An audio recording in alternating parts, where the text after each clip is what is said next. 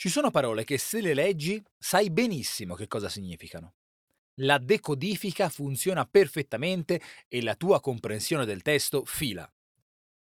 Ma se ti chiedono che cosa vogliono dire, dammi una definizione, usamele in una frase, eccoti a brancolare nel buio balbettando ipotesi. Ed è un peccato perché lo sai che sono parole importanti. Se in questo quadro si aggiungono usi impropri, è facilissimo essere del gatto.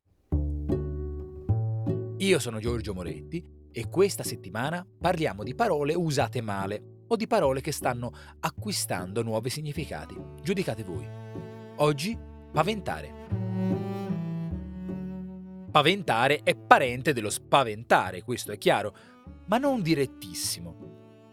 Il paventare arriva in italiano oralmente attraverso una forma non attestata del latino parlato, che è ricostruita proprio come paventare, un derivato di pavere, temere.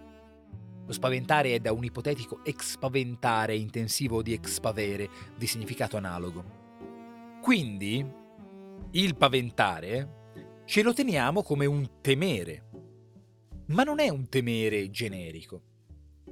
Ora, per significare la sfera della gioia, abbiamo un manipolo di parole più o meno stiracchiate e usurate, il cui senso facciamo spesso finta sia determinato. Gioia, allegria, letizia, magari ma è decisamente retro, felicità, che cosa vuol dire in pratica? Boh, ma tanto non importa, come si desume dal teorema di Tenko. Perché scrivi solo cose tristi? Perché quando sono felice esco. Non è vitale saper dire come è che si è gioiosi.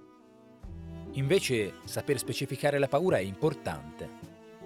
Per la paura abbiamo un florilegio di parole, una tavolozza inesauribile dallo spavento al terrore, dalla fifa alla strizza, fino al panico, allo sgomento e ancora avanti l'orrore, il raccapriccio, il gelo che agghiaccia, più compassato il timore, la preoccupazione, il batticuore, l'ansia e quindi anche sospetto, la soggezione l'arcipelago della fobia e queste sono solo quelle che sono proprio venute su da sé.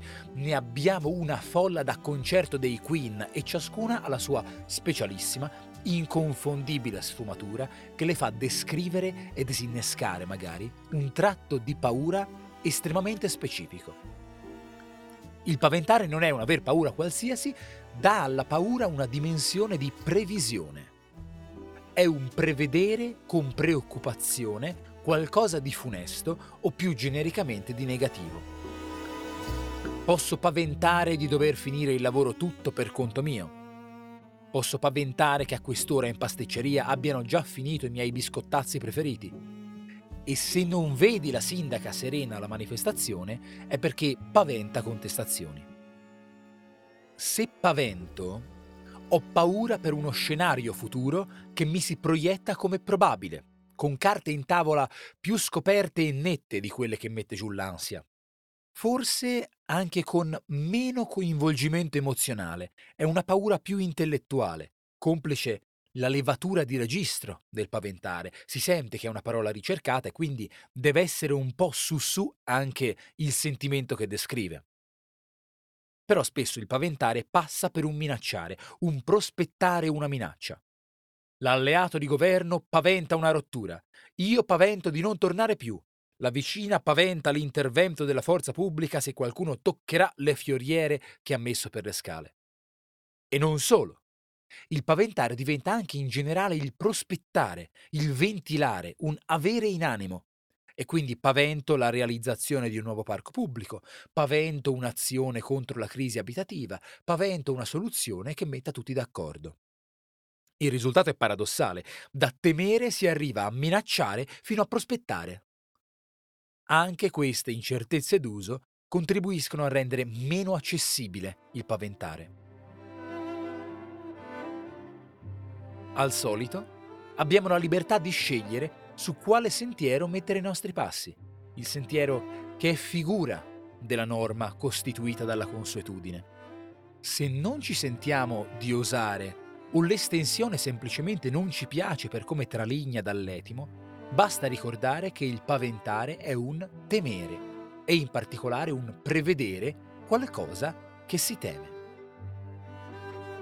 Paventavate la fine della settimana? La settimana è finita. e spero che vi sia piaciuta.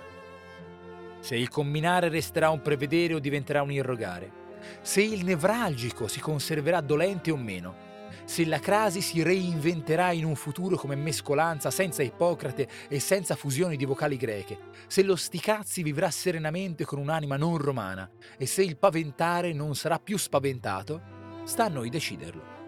Ma occhio all'uso, specie nei contesti rigidi. Per scriverci, podcast chiocciolaupag.it. Passate un buon fine settimana. Noi ci sentiamo lunedì. Ciao!